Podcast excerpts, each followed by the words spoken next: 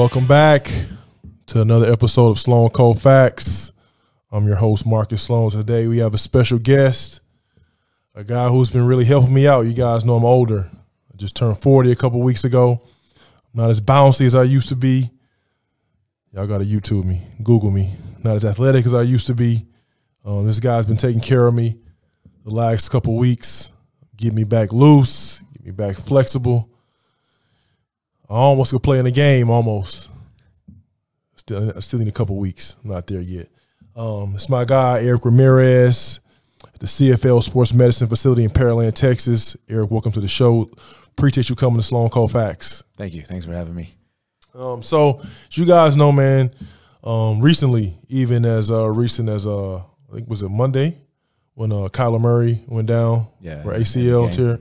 Yeah, like nowadays, man, these athletes, uh, especially at, at the pro level, but even you know some of the kids I see at the high school and collegiate level, like you see like kids 15, 16 years old, like tearing their ACLs, tearing their MCLs, Achilles, and when we were growing up, it seems like that was rare for high school kids to like get tears and like season-ending injuries. Even last year, it's a kid here in Houston at Episcopal, um, he tore his knee up twice. Athletic kid, and it's crazy. And I'm always like, hey, I, like I, I wonder, like why is happening? How can kids prevent it?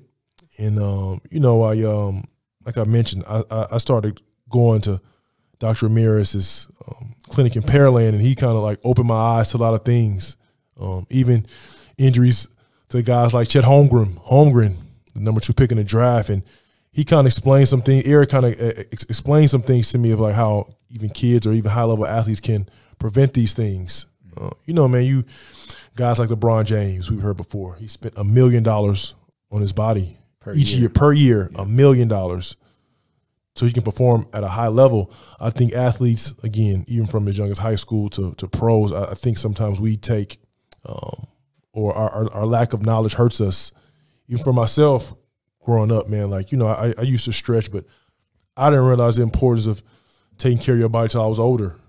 You know, man, like you'll see guys only have short careers and like, damn, what happens? His body broke down. And um, Dr. Ramirez here, man, he he he's been giving me a lot of game and at his facility in Pearland, he has some things that are next level, some new technology that'll help a lot of people. Um, so I, I brought him on the show today to kind of talk about what he does, his background, and uh, how how he's helping, um, you know, future athletes and how he's gonna kind of change the game of how combines go. I mean, you, we'll, we'll- we'll talk about that later, but I think everyone knows how important the combine is, especially with the college football season just ending. Guys are going to get ready for that combine, do all these combine testing. So I'll kind of have them break down some of that stuff. But uh, Eric, man, again, glad you're here. Glad to have you. Um, kind of talk about kind of what you do, Okay. actually, and, and just just your background. Okay. So background, uh, I'm a chiropractor. I, I focus on sports medicine, do a lot of soft tissue work, things like that. Um, I got into chiropractic kind of as a secondary thing. Uh, it, it intrigued me when I started dealing with some injuries myself and going the pre med route and not really getting answers from the doctors when I had injuries that kept me out of basketball, things like that. Um, so after a while, I just got really annoyed and did some different things. Some people told me about some rolling on a tennis ball, basically, and I got super annoyed because rolling on a tennis ball fixed a problem I had for five years that kept me out of basketball. And it was a runner that told me to run on that whirl on a tennis mm-hmm. ball, and all these doctors couldn't tell me. So mm-hmm. Mm-hmm. that's kind of how I ended up in chiropractic. As I went through, I was introduced to soft tissue work, and once somebody did it to me, it kind of just relieved that problem I had. So just been kind of going on a journey through that since then. Just really working on soft tissue, really looking at it. In between that time, you know, knowing I could fix these injuries, I was annoyed a little bit, or you know, some people would bring up questions on you know, why does this keep happening to me? Uh, why do certain athletes start getting hurt all the time? And so it was a question I was really um, thinking about a lot. And, you know, one day somebody asked me they're going to go play ball. I was leaving the clinic. And he said, Hey, doc, like I play ball all the time and I noticed my calf is pretty tight. Like I don't want to rupture my stuff like Kobe did. It was right around that time. Mm-hmm. And he asked me, like, how do I know? And I was like, You know, that's a really good question. So I looked it up and couldn't really find anything. So I went back a couple of days later and told him, like, Hey, man, like we, we don't really know. Like there's no good information out there. Um, a couple years later, I was reading an article in Sports Illustrated. I saw there was a guy out in California that was doing some stuff with cameras, And I didn't really mm. read a whole lot through it, but as soon as I read about cameras, it just kind of hit a light bulb off in my head. And mm-hmm. I realized that, oh man, we can use cameras to see how people are moving, to measure certain things. And then maybe that'll tell me how much load we're putting on a joint. So then I, I, you know, kept practicing doing stuff, and about five years later, I finally found a system that would measure those things, and so mm-hmm. that's what we use now. Um, so that kind of takes you through, you know, sports Yeah. medicine background. Yeah. Been involved with sports my whole life. You know, I Right. played certain sports, but I've always watched sports, and Mm-hmm. I just have an ability to look at people's movement and kind of tell where they're putting a lot of load. And then since I've used this system, I'm starting to get a real good understanding of what bad movement looks like, what too much load looks like, repetitive motion, how it starts breaking down joints, and then it leads to these injuries that we're seeing. And so, Doc, again, talking about high school athletes 1st Mhm. um, a lot of parents always come to me and I, I hear them asking questions like, how can they prevent injuries? Or, like, what is too much? You'll see kids, especially AAU basketball, from as young as nine, 10 years old, they may play 70, 80 basketball games in the spring and summer. Um, how much like wear and tear put on your body at a young age affects what ha- like in 9 10 11 affects what happens when you're 16 17 18 I think uh, breaking it down a little bit on that question, if you there was a sports conference I was on. It was like an it's an Olympic sport conference, and one of the things that they put on there, it's not necessarily that we need to take these breaks, like a little bit of that, but um, what we're starting to notice is everybody's getting more specialized. So we know we're going to play basketball early on, and we want our kid. They're showing some some. Uh, some good um, athleticism or skills on that certain sport. So it's baseball or basketball or football. What happens is they start doing that one sport all year long. Mm-hmm. So that leads to the same movements that we're doing all year. Where mm-hmm. before we would play baseball, basketball, and football, but we'd have different ones, right? So we're putting different stresses on our body throughout the year. So one of the theories is is that since we're specializing in this sport, we're just constantly loading the same joints over and over, and so that mm-hmm. gets the wear and tear. Um, it is important to keep remembering the take time off, learn how to recover, and those things. But from a young age, to kind of answer that question a little bit differently, from a young age, they really need to start learning how the body's going to move and how to recover and how to be an athlete. And that's really what we're focusing on is really that, like teaching these kids how to be an athlete, knowing that there's guys like LeBron, who's like our poster child because it came out that he was spending so much money on his Correct. body. But knowing that there's guys like that, or even before him, Emmitt Smith, Jerry Rice, these guys that, you know, Jerry Rice famously did um, uh, ballet and things like that so that he could keep his joints healthy. Emmitt Smith did a lot of chiropractic work, a lot of yoga type stuff. And these guys played 20 over 20 years in the NFL. Mm-hmm. So Tom Brady has his method that he does really well, and it's based all on recovery and taking care of your joints. Mm-hmm. So just those things kind of going through. But yeah, that's what we noticed with those. so basically going back to that question my, i have two other questions so mm-hmm. um, at what age do you guys at your, at your facility start as far as like looking at kids and at you know working with kids We can what's start. the youngest you think or what's the youngest parents should kind of start looking into things like hey okay let's start looking at movements in our joints of our kids Yeah, um, you know, anytime they're playing a sport. So if you look at gymnastics and things, those girls have to, and and, and uh, boys too, but mainly those girls on their, um, you know, they have to hit a peak somewhere around eight to ten years old, and so we're getting them really young. The um, the only limitations we have is that there's a little bit of a height limitation on our system right now. So there, you know, it have to be about four eleven and up. And then um, the only other thing is with our system and how we train people, they just have to be coachable. So if, as long as they're coachable, we're good. But definitely by the time they're starting to go, um, at the latest, by the time they're starting to hit junior high athletics, um, that's that's about the latest you want to start looking at this. okay Yep. Okay. And so my second, I guess, part of the question, do you suggest parents or kids at a young age to play multiple sports? Is that what you're saying? So that it's not as much load management. It's funny because, you know, you hear in NBA and baseball load management, guys taking nights off. Do, do you think that playing multiple sports at a young age helps prevent, you know, like certain joints getting worn down as opposed to just playing, you know, being specialized playing single sport? Um, in a way, you know, it's a good cross training, so it's gonna build different muscles different ways. Um, most of the stuff we see is all repetitive, you know, from adults sitting in chairs all day long to you know that's turning off stuff, but then students sitting in chairs. So i- mean, you can nitpick it like that, but if you really want to focus on that one sport, you just have to do certain things to Mm-hmm. make sure your body's right. Um, but a good way to do that without having to spend so much effort is, yeah, just change it up, cross train, do different sports, different movements. Mm-hmm. Yep, I think that would help. And so, um, again, man, growing up, I, I, you know, I'm sure, just like you said, I, I played multiple sports, but we, I kind of started specializing towards basketball, obviously, when I got to middle school and high school. But nowadays, I mean, you have kids as young as eight nine years old, and they be specialized until they're, you know, 18, 19. So that's uh, interesting. Um, the the technology you spoke about as far as the cameras, um, as a high school athlete now, we're talking about you know team sports, individual sports. How can you in your facility, if I were a high school program, a high school basketball coach, a high school football coach, how would you guys benefit coming to our program, working with our athletes?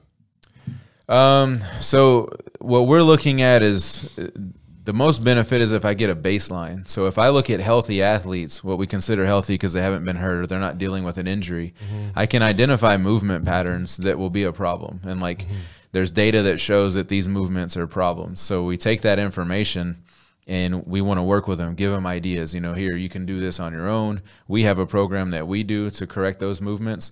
So I think that's the biggest help is just establishing that baseline. Secondarily, on that baseline, if they do get hurt, whenever we're trying to return them to play, we have a baseline mechanics measurement.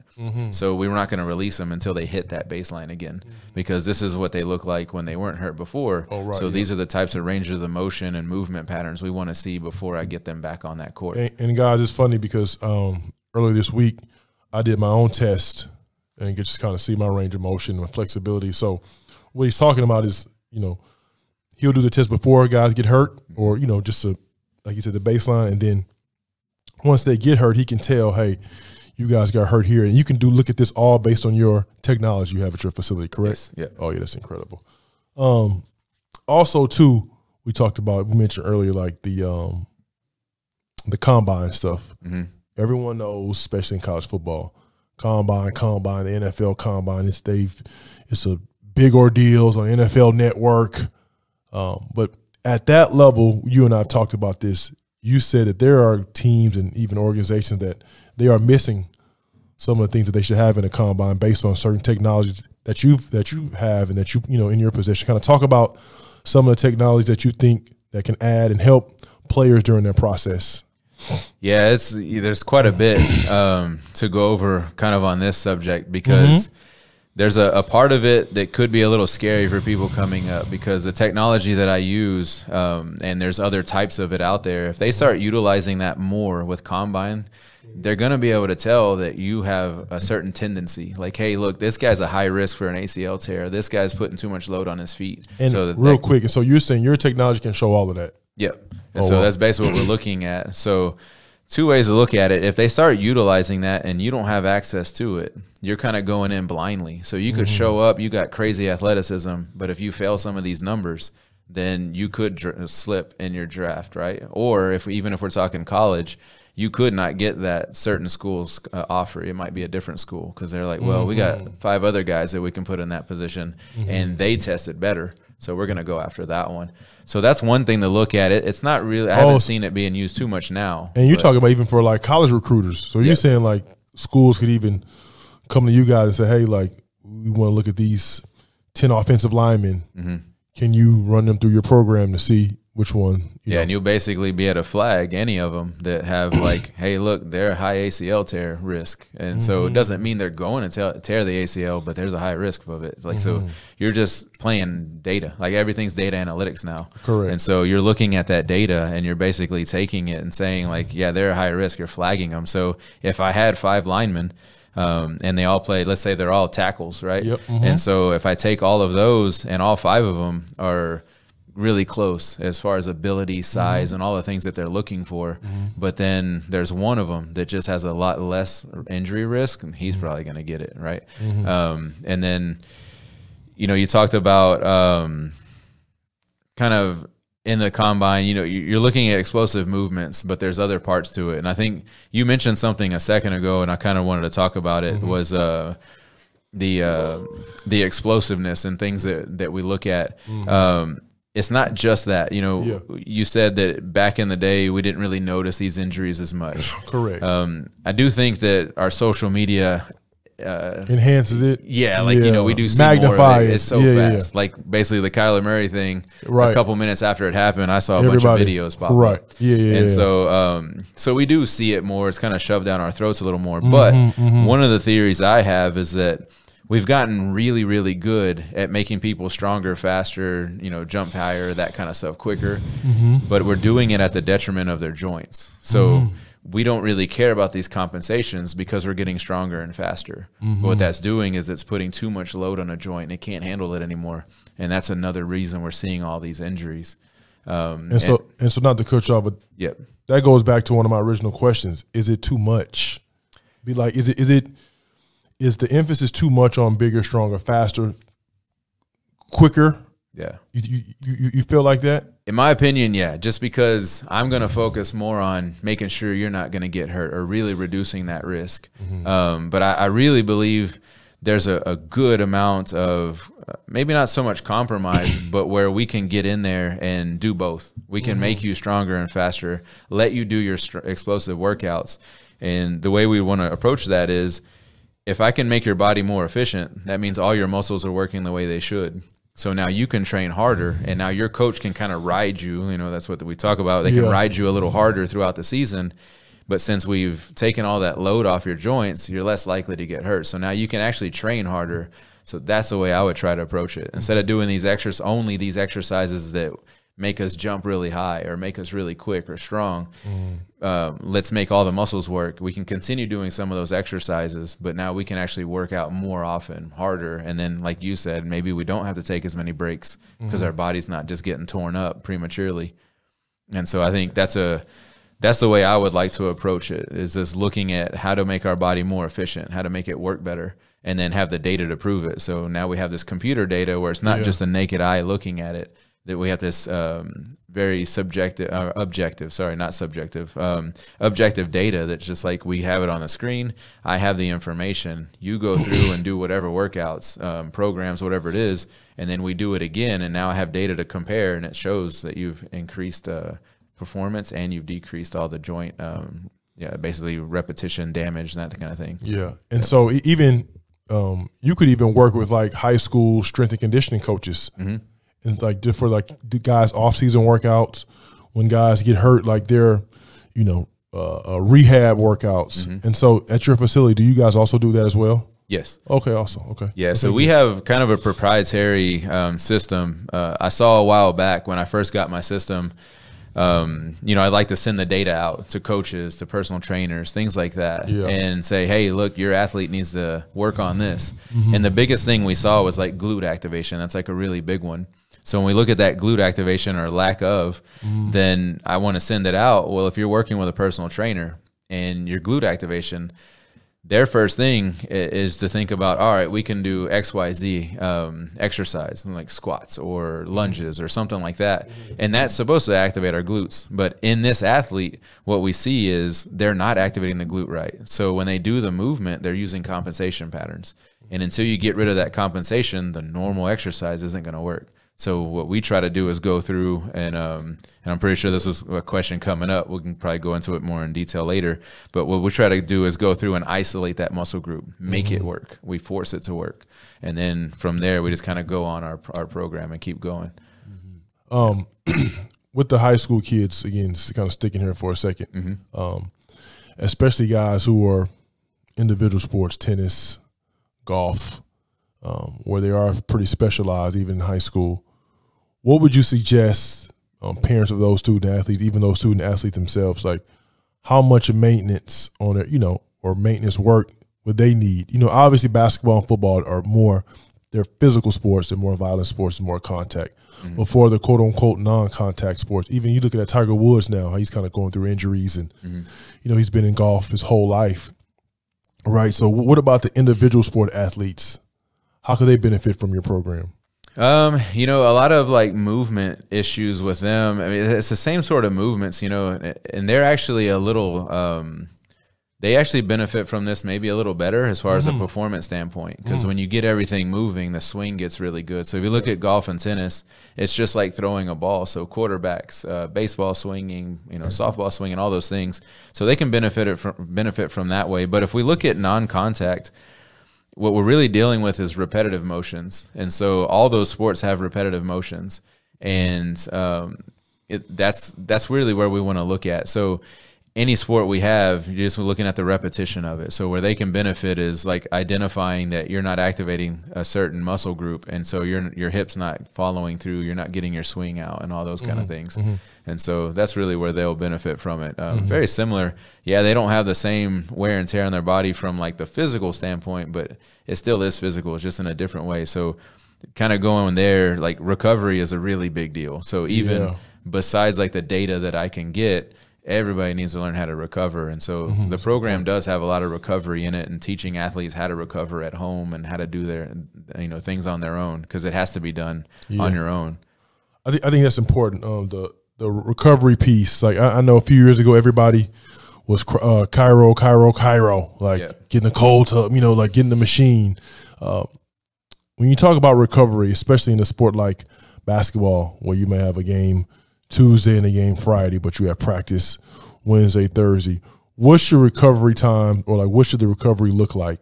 Let's say a, a parent or student athlete wants to come to you know to work with you guys. What does that look like as far as recovery?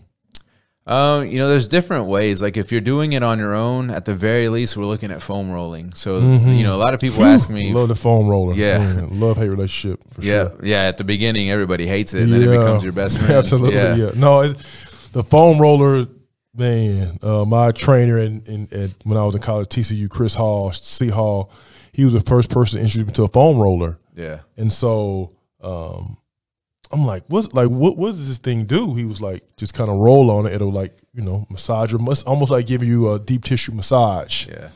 So I'm like, let me try this. And so like it hurt. Like, you know, when you first get on the phone, you like, yo, like, wait a minute. But once you get comfortable doing it, it like, I mean, it, it changed my recovery and it like it helped me get loose, helped me stay loose. So that that foam recovery, I have a now I mean I have a love hate still, but it I mean it, it definitely changed like my outlook and it changed my like physical um ability to bounce back for sure. Yeah. Yeah, I think, you know, the foam roller will get in on that tissue and kind of going back to that soft tissue work that I said I do. We're working on something called fascia. And so that fascial tissue will get adhesions in it. It starts to get stuck. And so when you when you activate a muscle that basically that fascia at that layer, there's 3 mm-hmm. layers, at that layer it surrounds the muscles. And when you contract against it and it's dysfunctional, then it's going to create that pain, right? So that's how I'm able to get rid of pain so quick is we break up those adhesions.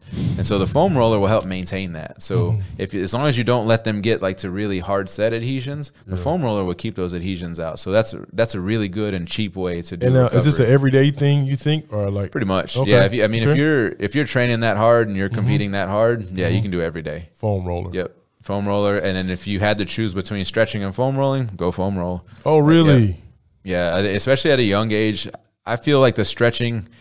You know, there, we talked a little bit about the warm ups that I Yeah. saw the basketball guys doing at the tournament. Um, you know, when you're stretching, you have to do it a certain amount of time. Like you have to allow those those stretch receptors to release. So, Doc, what's a proper stretch time? Because, like for me, like in the morning when I go to the gym, I may stretch for like ten minutes. Now, when I was in college, our athletic trainer, I mean, our, our strength and conditioning guy, he was like, "You shouldn't stretch cold muscles."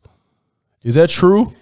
in a way like in a certain way like you you, never want to take a, a muscle um see if you remember this like if you talk to older people like maybe my parents generation maybe your parents generation if you tell them to stretch you'll see them bounce like they go and they stretch and they kind of bounce a little bit. Mm-hmm. So every time they're bouncing they're basically taking those receptors receptors and they're tightening them.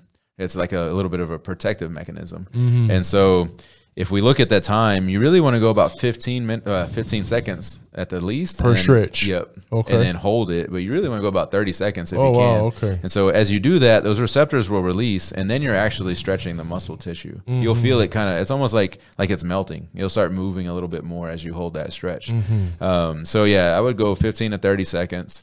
And then, um, you know, going back to the stretching cold, in a way, you know, warm up a little bit so everything just moves a little better. Mm-hmm. And that's really how you do it. And you can kind of do foam roller for a warm up and then stretch after that. So for for again, uh, inexpensive, I guess, recoveries, foam roller. What are some other options people have as far as recovery goes? Those guns, um, you know, the guns oh, are pretty yeah, I good. see those so kids have those. trying yeah. to do all the name brands, but there's Yeah. guns everywhere, right? so Correct, it's just a basically a, a percussion gun. Mhm. Um, that's you know those run the gamut as far as pricing. You can get them as low as like 30 40 dollars, and then the really good ones or the name brand ones are you know three four hundred dollars Oh, sometimes.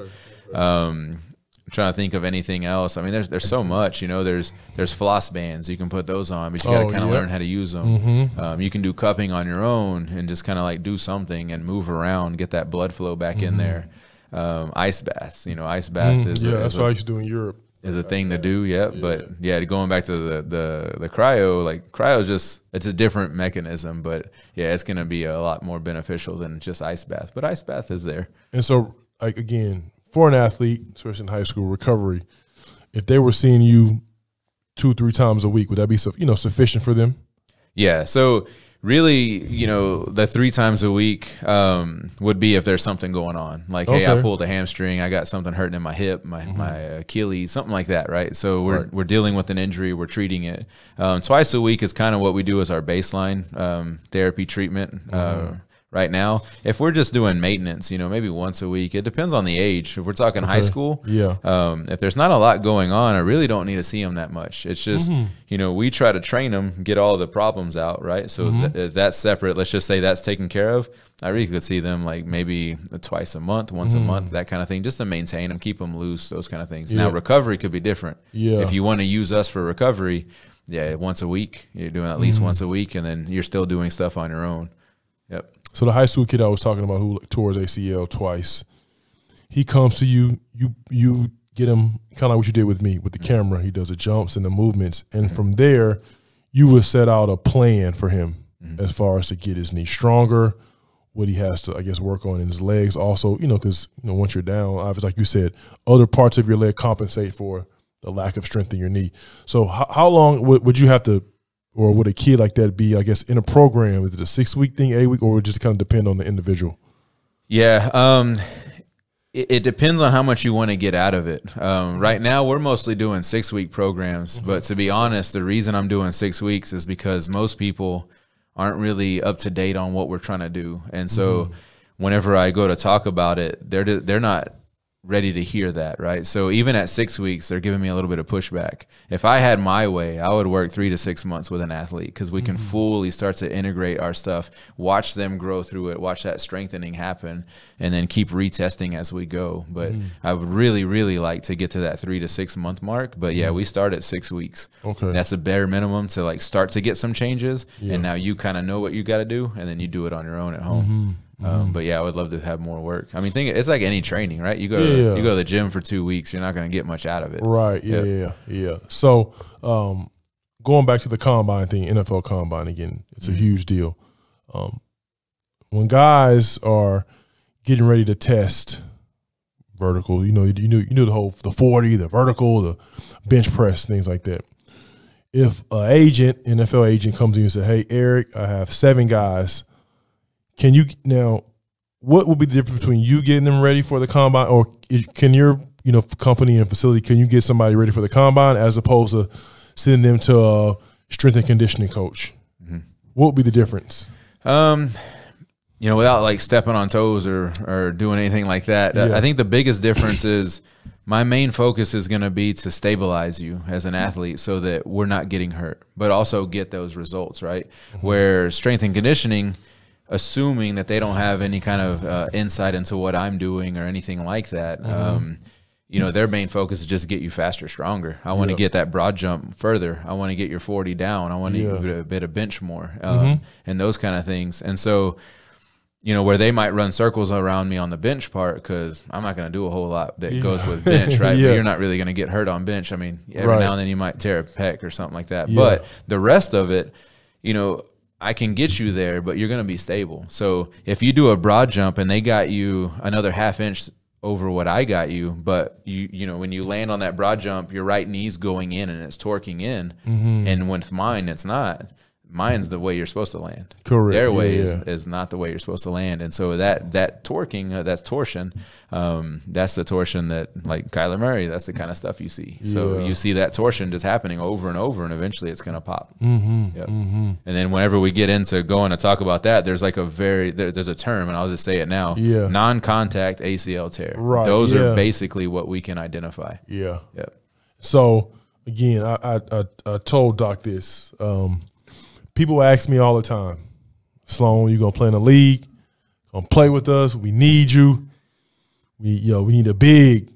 Sloan, you want to play? People DM me on social media, you, I, and I make people laugh. I am not playing any basketball ever again. Maybe every now and then I'll play for the TCU alumni weekend, but other than that, I'm not playing basketball.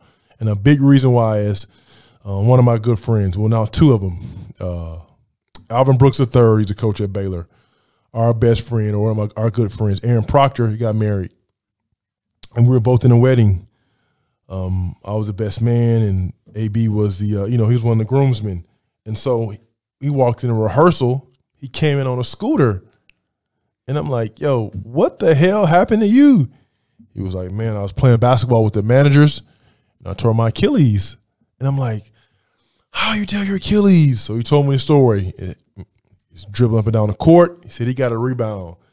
He turned to go plant to dribble, and he said it felt like somebody kicked him in the sh- you know in the ankle. He said he turned around and looked and see who was behind him. He thought somebody kicked him. He said, look, no one was behind him. And he kind of grabbed his ankle and he was like, "Hey, my ankle feels funny. I'm gonna find out it was an Achilles tear. Mm-hmm. So the guy I'm talking about. So once that happened, I saw him. He, told me that story. That was I think Proc's been married at least four years. I haven't played basketball since. I'm terrified. And then ironically, I got Proctor. I'm talking about assistant coach at Lamar. He and the staff at Lamar. The coach decided to play in a little pickup game. Same thing for him. Coming off a ball screen, buckles. He said he screamed, "Hey, who threw that ball at me? My ankle." No one was there. Was like, "What are you talking about, dude? No one threw a ball at you." Towards Achilles. So I am terrified. So let me let me look in the camera. All you guys asking me to play, I'm not doing it. Even with Doc's help, I'm not doing it because I'm terrified of an Achilles tear. So Doc, kind of talk about that, like guys, especially older than late 30s, 40s. Even you said younger athletes, even with Kobe and KD, like they have these sometimes non-contact Achilles tears for basketball players. How prominent is that, and what are some of the things that can prevent it? Some of the things you guys can help prevent that. Yeah, those those are still tough. Um, you know, you're telling that story is funny because I was looking up on the KD stuff, and it was the Yeah. same thing. Like when his happened, he turned around and looked, and it's like nobody there, right? And he- Yeah. they're, they're always confused, like what happened. Yeah. And then uh, when they were talking, I think Reggie Miller was talking on the, he was commentating that game, and he's like, "Man, that's the same thing Kobe did. Like he turned around, like Mm-hmm. yeah, who no one me?" was there. Yeah, Yeah, and then um, so it, it's it's a little worrisome eh, for me too. You know, I used to play basketball, not not at your level for sure, but um, just for fun, and I don't want to play anymore either. Same thing, like when I jump a lot, or even when I'm running, Yeah. my Achilles gets tight. Um, two of the things that we notice is ankle range of motion. So especially Mm-hmm. what we call dorsiflexion. So that's where your toes are coming up towards your knee. Mm-hmm. We'll start to get more restriction there. So it doesn't move as good. And it's kind of natural as we get older, especially if you played sports. Mm-hmm. The joints will start to lose their range of motion. So that's a big part of what my system will, will tell me Mm-hmm. is all the different ranges of motion of the of the joints. And I think we saw yours, Yep, right? yep. And so we'll see a big imbalance. Like let's say the the left one has a 48% and then the right one has a, a 10%, right? So now I know the left one, hey, like that 48% means it's not it doesn't have good range of motion. And if we couple that with some bad ra- um, biomechanics, like we're not getting glute activation, we're too much on our quads. That means that everything goes to the quad, and it, the glute never did anything. And then from the quad, it goes down, it trickles down to the the Achilles, the ankle, those kind of things. And so if you put together that bad ankle uh, dorsiflexion and that that bad mechanics where you're putting too much load, that's probably the best indicator we have. So when we see those things for a young athlete, we can still Yeah. do quite a bit for that ankle range of motion. For yourself and myself, we're starting to lose time on getting that ankle range of motion back. Anybody like in their 50s, you're not getting a whole lot of that range of motion back anymore. So so what? So like, there's nothing we can do. Um, you think? Yeah, Or- for for yourself and myself, there's still some things we can do, and we can Okay. probably play. Uh, and there's there's really good exercises out there that talk about like keeping it supple. Like uh, basically, Mm-hmm. it's a rubber band. You got to keep stretching it like a rubber band. Keep some tensile load on it and those things. Some of that's true. I mean, I see some of the workouts, and I'm like, man, I don't I don't really know about that one. Uh, but without diving into each exercise, there are some good things out there that you can do to kind of keep that uh, that tendon able to handle that kind of load. But just really work on that range of motion. You can get it. It just takes a lot of effort. You know, like we only do a certain amount, but we really teach you what you need to be doing at home, Yeah, so at you home. can start getting this range of motion back. And then just you know trying to get that thing longer, and then Yeah. change your mechanics. Try Yeah. not to put so much uh, pressure on that Achilles. Yeah, no, that's that's something now. You know, I'm going to start working on with him next week, just because I eventually do want to play again. Um, again, I'm, I'm just I'm absolutely terrified of an Achilles tear because I've seen so many guys my age and even a little bit younger tear their Achilles playing basketball, and so it just makes me nervous. But um, Doc, you know, he he's insured me on some of the things that could possibly you know help with that. So um, again, also too, I mean, we're gonna touch on the Kyler Murray thing, but the um, he and I talked a couple weeks ago about the Chet Holmgren thing. Yep. Um, and you know, man, Chet Holmgren, if you don't know, he's a was a star at Gonzaga, 7'1", 7'2", um, second pick in NBA draft to the um, Oklahoma City Thunder. It was a debate. Some people thought he should have went one, based on what he did in college, based on his potential, his skill set. Um, but Doc here said that you know it was a reason he went to Doc. Kind of touch on that about here in the uh, Orlando Magic and their thought process going into drafting Chet Holmgren. Yeah, so I don't have any like insider information. I just kind of, in passing, I heard um, it probably was I was scrolling through videos or whatever. I heard them talk about. Um, I believe it was a podcast. Anyway, I don't know who it was, but they basically kind of mentioned that a little bit. Like you know, there's some data that possibly the Orlando Magic had that kind of let them know that he was going to have an issue with his feet, and then sure enough. You know he's missing his whole rookie season now because Yeah. of, 'cause of the injury, in his foot. right. And they talked about Yao Ming and stuff like that. You know, Right, Yao's was obviously just the dude played all year long and he was Yeah. giant, right? So like his body can't handle that.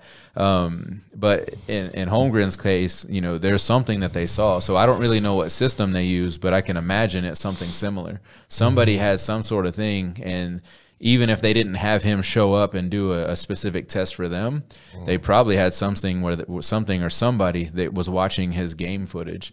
And when they see it, and then they kind of just look at his mechanics and his build and things like that, and they're like, "Hey, over the years, this is what we're looking at. Guys that are built like that, like Bol Bol, and all these mm-hmm. guys, like mm-hmm.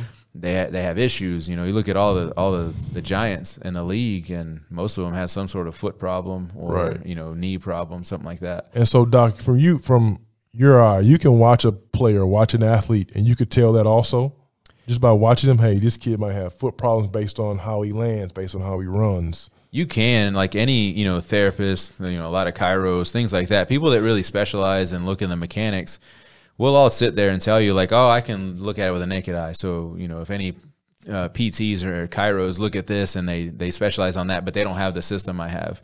You know, they'll probably maybe even make comments like, "Oh, I can tell that stuff with the naked eye." Well, I used to be able to do that too, and with this, the data I have The now, data it's now- sub millimeter. yeah, you have you're not- analytics yeah, to, to back you up now. yeah, you're not you're not looking at it like if I'm seeing two and a half degrees of torsion in the knee, you're not seeing that with the naked eye. Yeah, for sure. You see like valgus, you see a little bit of movement, but you're not measuring it. No quantitative data, Mm-hmm. right? And so having that data is a big deal. But you can look at some of the motions. Like I can see people playing, and you can talk about oh, there's a pronation in the foot, so that's bad range of motion, things like that. And Um, so, with, Chet Holmgren, let's say they brought him to you, put him through these tests, and so Mm-hmm. from your system, from your um, analytics, you could you could have told or you could have saw, seen on that test, hey, this kid might have foot problems based on this.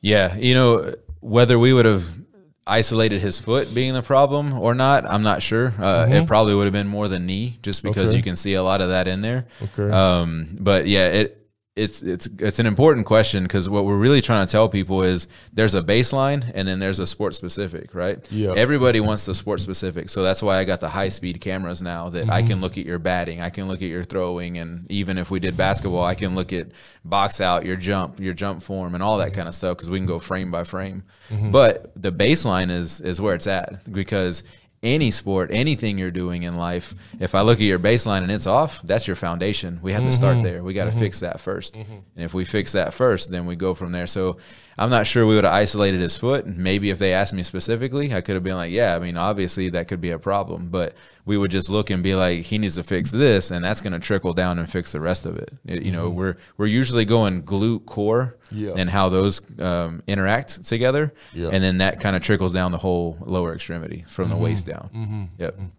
Um, that's interesting, yeah, because he and I talked about this uh, maybe last week, and I just thought that, um, especially guys getting ready, especially like these, these NBA franchises, you know, such a big deal with these lottery picks, especially in basketball, because it's, it's so rare to build a franchise and get a franchise guy, and then when you get a franchise guy like Chet, and he goes down with a season-ending injury, you know, it's one of those things. It's like, could this have, could this have been, pre- you know, prevented, or what could we have seen in his history in his analytics and as everyone knows, man, from the high school all the way to pros, analytics are kind of running the sport now, especially in basketball and baseball too. Everything's analytics. NBA or NBA guys are hiring analytic guys as GMs and, and front office people. And so the technology you have is the same. It's analytics of the body, which in turn is just as important as his statistical analytics on you know what he does on the court or shooting percentage or um, you know how he how he, he plays. So I, I think people, you know, need to understand how that the analytics of your system can really like change the dynamic of an athlete. Yeah. You know, I mean, we're talking about stats. Your stats are zero if you're on the bench. Hurt. Yeah. So for sure. yeah, so it's that kind of is more important than those other stats. Yeah, yeah, Uh, once yeah. people start realizing that, um, it'll be more important. We we didn't uh, hit on something that I thought was pretty important on that Mm-hmm. last one. We keep talking about the guys that you know showed these injuries. There's one really important guy. He's you know he's talked about every day in the NBA. That's Steph Curry. yeah. So he had bad ankles coming out, and that's why his draft stock went down. So I don't know if you remember yeah, that remember that. story. Yep, mhm. Yep. So he actually worked with someone. I don't know exactly who he worked with. Uh, I meant to look it up a while back, and I never got around to Mm-hmm. It. But he worked with someone that knows what they're doing because he had a lot of ankle issues, and I know he plays with braces and stuff Yeah, like he that. does. But he's had like maybe one ankle injury in his career, and like you see what he's doing now, and Mm-hmm. Yeah. that was one of the knocks against him coming out of uh, college was he had those ankle issues. He had like with you know glass ankles or whatever. Mm-hmm. Right. Yeah. Weak But ankles. Yeah. yeah, he worked with someone that um, that really learned that stability and knows this, knows what they're doing. So whoever Golden State has or whoever he hired on his own, they know what they're doing. So Yeah. that's that same same type thing. Whatever he was using, I'm, I'm not sure how he looked at his you know his data, but he knew how to fix the problem. And fix his ankles. Yep. Yeah. Um, Eric, I talk about the the the Kyler Murray non-contact ACL things again. Like I mentioned earlier, ACL tears are so common. It's it's crazy. Mm-hmm. Um, you hear about a kid even again in high school tearing ACL his ACLs twice on non-contact stuff, coming down on a rebound or like Kyler. He just he was running for a first down and just kind of like knee buckled and he fell. Yeah. Um, so like a lot of times people say that those non-contact ACL tears are worse than the contact tears. Is that true? Um, in a way, like you, you can't really prevent it. So I was an offensive lineman way back when, right? And so um, the things that you would see, and not at not at my level, that didn't really happen to us. But you know, going into high school, especially college, NFL, stuff like that, is, you know, if I'm engaged in a block and then another lineman just comes, you know, got a 300 pound Right, guy rolling yeah. on you, not a lot you can do about that. I can stabilize you all I want. Yeah. You just can't be in the wrong place at the wrong time, Correct, right? yep. But um, there's a couple of stories to go into. Uh, but to kind of answer that question, I don't really know if it's worse or not. It's just, I guess it's worse in a way that is preventable. Like Mm-hmm. the non contact is preventable. Um, the crazy stat that I was able to pull up a couple years ago 70% of the adolescents, so these are like all the kids that play sports, like through grade school all the way up Mm-hmm. until senior year, right? um, man, I can't remember how many, but it was it was in the thousands, right? How many ACL tears we have per year nationwide? Um, Seventy percent of those were non-contact. So that Oh, means seventy percent of them we could have done something to minimize that. Maybe you don't prevent all of them, but you can minimize the chance of them happening. Seventy percent, that's a That's a- lot. yeah, absolutely, yeah. And then um, so kind of going back to what we were talking about, if um, uh, we were talking about the contact versus Mm-hmm. non-contact, right? So contact is that like you overload it. There's not a lot you can do. The Yeah. joint can't take that kind of load. Yeah. Um, non-contact, it's it's the way you're moving. It's your biomechanics, and they create that. So you talk about his knee didn't really do anything, but then it buckled. um, it actually didn't really buckle that much. Um, There was a guy that slowed it down and showed maybe a little bit of anterior translation, which that's what the ACL prevents. What we're seeing though is torsion. So if this is the femur, this is the tibia, right? So this is your lower leg and this is your big leg, or your thigh, right? So in here, there's an ACL. If we keep having this torsion, it's taking your ACL like that, and it's just pulling it and pulling it. Over time, it's going to weaken it, it's going to irritate it, and it's going to get weaker, um, and then pop, it goes. Yeah. So we've actually um, just to talk about a quick story about that. Um, the second ACL tear that I predicted, um, there was a, a kid that came in. It wasn't even for his knee or anything like that. Uh, his older brother had seen me. He was a quarterback in my area. His older brother had seen me uh, for a tight hip. The dad brought the younger brother because he was due up to be the next varsity starter, right? So the second kid came in, and I had just gotten the system. I didn't have it for the older brother, so I worked on his hip, and I was like, "Yeah, it's a little bit tight. You know, we'll loosen it two, three, four times, and then it, it'll be good." Yeah. And on the, on the way out, I was like, "Hey, I got this new system. It's really cool. You should check it out." So the dad was like, "All right, cool. We'll check it out." So I scanned him, got done, was looking through his stats, and I was like, "Ooh." Now, how old was he at the time? Uh, he was 14? probably a sophomore, so he Oh, was probably 15. 15, yeah. 16, okay. Um, and then he could have been a junior. Yeah, 15, 16, Yeah, right? okay. So um, he's in there. We did the test. I look at the numbers, and there's like a specific number I'm looking at with that knee torsion, Mm-hmm. and it's supposed to be below two. And his was at a nine point something. Mm. And so if you look at a zero to two scale, a nine is like, Off the charts. yeah, way the heck up there, right? So, and the, the And first, real, and real quick, Eric, yeah. do you know why his was a nine? Was it because of how he trained? Was it because of how he walked? Like what? Uh, yeah, so um, this kind of goes to what we do. So the best way I can answer that without going like a whole hour just into that is Yeah. uh, the things that we do on a daily basis will Yeah. create our imbalances. yeah. No. So real quick, I'm, everyone knows I keep. I'm always on my phone. If you Yeah. see me, I'm like this. All like look at the phone, phone, phone. About three months ago, like I started to feel like a pull in my neck and my shoulder. I'm like, God, why I have a crick in my neck? I didn't sleep wrong, and so. But again, I didn't. I didn't change anything, you know. And so I went to Doc. I went to Eric. I went to his facility, and he told me he was like, "You have a posture issue." I'm like, "How does my posture?" Maybe this was a dumb question, but how does me my posture affect? Like if I have a crick in my neck, I mean, he was like, "How do you, you know, what, what are some of your daily movements?" I said, "Well, I'm, I'm, you know, I'm always on the phone. I'm at the computer like this." And he said, "That's your issue."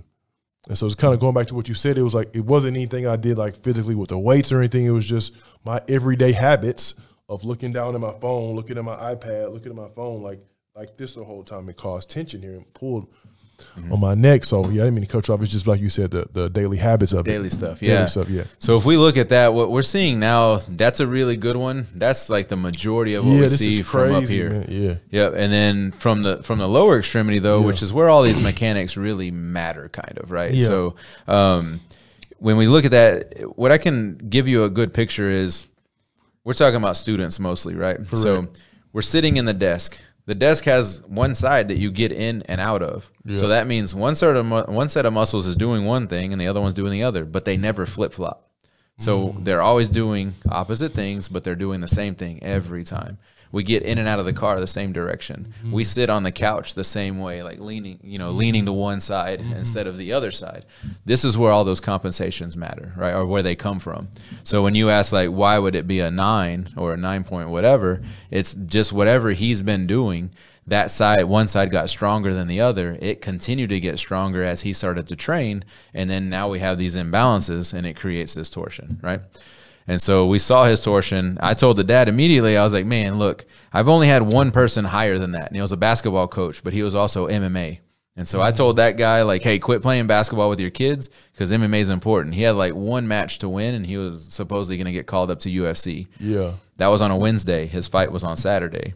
Uh, came back in. My assistant at the time was a friend of his, and then I was like, "Hey, how did what's his name do at that fight?" He's like, "Man, he tore his ACL in the first round Damn. on an MMA fight, and he was just throwing a kick. So it's like, like like he got kicked in the knee. He was throwing a kick, ACL tore, and I was like, "Dang, this thing's crazy, right?" Like I predicted that thing, or it it predicted Yeah. it. And then so when I had that quarterback, I was like, man. And anyway, I told him some stuff, and the kid was like, I have turf at the clinic, and he's just like playing in the grass, and then like he's not paying attention. And, and then so I looked at the dad, and I was like, hey, I don't really know how to get your attention on this. I was thinking in my head, so I was like, look, this is how it's gonna go. So I got up out of my chair. And then I pretended I was a quarterback, and I was like, "All right, what hand is he? He's right-handed. Okay, cool. So he's gonna come out of the pocket. He's gonna be getting chased, and then he's going to like step to try and move. And when he makes that step, he's gonna tear his left ACL. And then You told the dad this. yeah. And so they didn't listen to me. That was um, that was that year, right? So the next year he's a starter. So he goes through that year, he's JV or whatever. Um, and next year comes along, he's a starting quarterback for varsity. His brother had already gone off to college. On the third game of the season, he tore his his ACL. Yep. And I found out because the dad came to see me at the end of that season because the dad's back went out. And at the end of it, he was like, Hey, doc, you're kind of weird. Like, you're able to predict that. He's like, It's exactly what you That's said. crazy. And I was like, And you Man. saw it because of the system. Yeah, like I basically saw that number and I knew you're at a high risk of an ACL tear. And now, could you have helped him and he still be able to like practice and work out too, or would it one of those things where he would have had to stop completely what he was doing just to focus on that knee? Yeah, it most of the time they're gonna continue practicing. You're gonna Okay. continue doing what you're doing. Okay. If I see a number high like his, I'm gonna really warn you. Um, but you know, you take that risk. Uh, It's up to you. I can't tell you for sure when it'll happen. I can just tell you that you're at a higher risk, right? And so, um, you know, yeah, we would. We would ju- we can do my program. It's designed to do it, and you keep doing what you want to do. Uh, Okay. e- everything, my treatments and all that, they're designed to keep you doing what you want to do, Mm-hmm. and uh, and that's kind of how we try to do things. If we see a pattern where like it's just not getting better, or you keep having pain every time you go play or practice, Yeah. that's when we start cutting back a little bit. But for the most part, we're trying to keep people active, Okay. and we don't want to mess with their strength and conditioning stuff. Right. You do ours, you do that, and then you put them together, and it works. Yep. Doctor, anything other, other with your system that you want to kind of touch on, like ex, ex, expound upon? Um, I guess one of the things we didn't talk about is like how quick it is, and then kind of Oh, one yep. of the trademark things is I don't have to use markers, and so we're the, we're a markerless system. So, um, man, I guess there's a few things we didn't say. Mm-hmm. Um, as far as Texas goes, UT has a system. They're not Mm-hmm. really using it the way I am. You know, they're using it for their kinesiology research type stuff. Okay. Um, I'm not sure how they use it for their athletes, but anyway, it's not available to the public. So, Mm-hmm. as far as I know, um, from the last time I checked, I was the only one in Texas that was offering it to the public like Oh, that. wow. There might be one other facility, but it's it's not So you here. one of the you are you're arguably the only facility in the state of Texas that offers the technology you have on athletes, basically. Yeah, and it, and the technology isn't the only thing. Um, knowing what to do, it's kind of like an MRI. If I Yeah. get the MRI, you got to have a good surgeon that knows how to fix the problem that they found. Or if I see it, it's not a surgical thing. I got to know how to rehab that so Yeah. that it's not bothering you. Mm-hmm. So if I look at this data, just having the system is one. Like it's really good. It's accurate. You got to know what Know to what do. to do. You got to read it. And then you got to know how to have a good plan to fix it, right? If you want to make a change to it. Yeah. Um, so that's one. What makes this system very different is it's markerless. So you stand in it like you did. I did, I yeah. didn't have to put any of those white dots on you. No. Like some people know the white dots from movies and games and things Yeah, like yeah, that. yeah, yep. So we don't have to do the white dots on you. So I can run a scan in about 10, 15 minutes, where a lot of those other ones can take hours to do. Oh, wow. Yeah, uh, not hours, but maybe like an Yeah. hour or so, and Yeah, they yeah. take more staff. And, you know, I can just do it with one staff, so it's really quick, very easily repeatable, and so that's what makes it so good. Um, trying to think if there's anything else on there. Not really. I mean, just the data, how quick it is, and just Yeah. how how easily we can get that that And- data and use it. And and people can pay for your services with insurance as well and out of pocket, correct? Yeah, so oh, I guess that is an important thing. It is FDA um, um, cleared, I guess. So there is a billing code for it. So yeah, we Oh, try to bill it. Um, we use it as part of our total program, though. So Mm-hmm. if we want someone or if someone wants to come in and just do like a really in depth, then we have a package for that, and it's going to include all the Dari scans with Mm-hmm. it. Um, if someone wants to come in and have me work on an injury, we're going to do a scan just to kind of see where that injury came from. Once we're Mm-hmm. able to do those kind of movements, um, and we try to bill it to insurance. Uh, so everything we do is either insurance or we're doing a package because you want to go above and beyond. Yeah, and so and basically, just real quick, just so what the scan is basically, um, doc they have cameras all over. I, I just did it literally two days ago. They have cameras, all like a multi, a bunch of cameras, and you do you do jumps, you do stretches, you do different things. And I'll let Doc kind of expound on that. And like the camera captures you doing all these things, and then it spits out the data, the the the data of what you just did and like what areas need to be worked on, what area I mean, literally my explosiveness, my athleticism. Um, what else, Doc, did it did it show? Something to show Athleticism, explosiveness, functionality, Functionality, um, yeah. joint dysfunction, joint vulnerability. Those are our main, like you know, uh, as far as graphs go, sliding Yep, graphs. the Those are the main ones that we look at. Yeah. Um, but yeah, it gives us a lot of information, and there's about thirty. Uh, man, I can't remember exactly how many because I don't use all of them all the time. Mm-hmm. But I would say between like 32 and 35 total movements that are in the system. Oh, wow. Um, and then we do a baseline. Our baseline one is about 17 movements. Okay. Um, but there's others that we can use. Like if I saw something that's going on with your your spinal range of motion, um, there's like three or four other ones I can throw in there because I only do one on Oh, wow. the baseline. So I can throw some other ones in there and kind of get that information that I might need. So you can be very specified in that also too. Oh wow. Okay. Mm-hmm. Yeah, so if we see other stuff with the Yeah. jumps and all that, I'll have you do more balance and more jumps Mm-hmm. just so I can get more data and I can get a lot more in depth. Mm-hmm. Yep.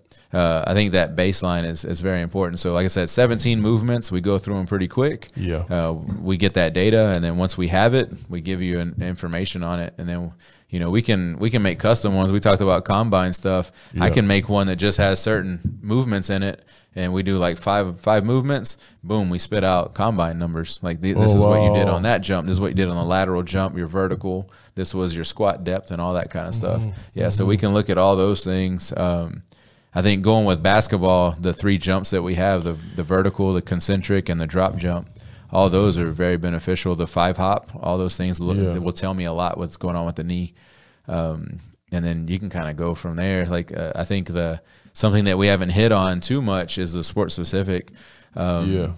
You know, just from a basketball standpoint, even if a coach wanted to just go frame by frame on a on a person's technique on on how they shoot or how they go up for a shot.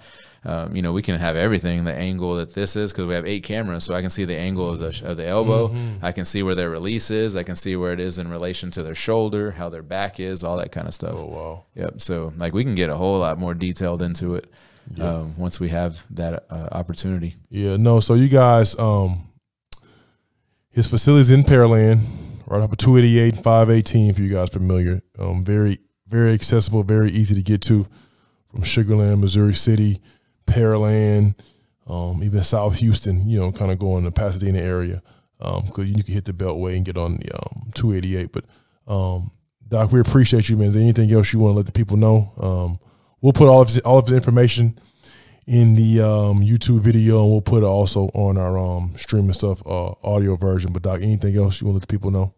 Um, no, I mean, besides, I, I obviously like to really talk about this stuff. So Yeah. anybody wants to reach out, ask questions, you know, they can contact me. We'll have all the contact sure. info. We will. Um, other than that, man, just you know, take advantage of it. Like this, Yeah. this technology is available now. We make it very available for anybody to use. We're not catering just to pros.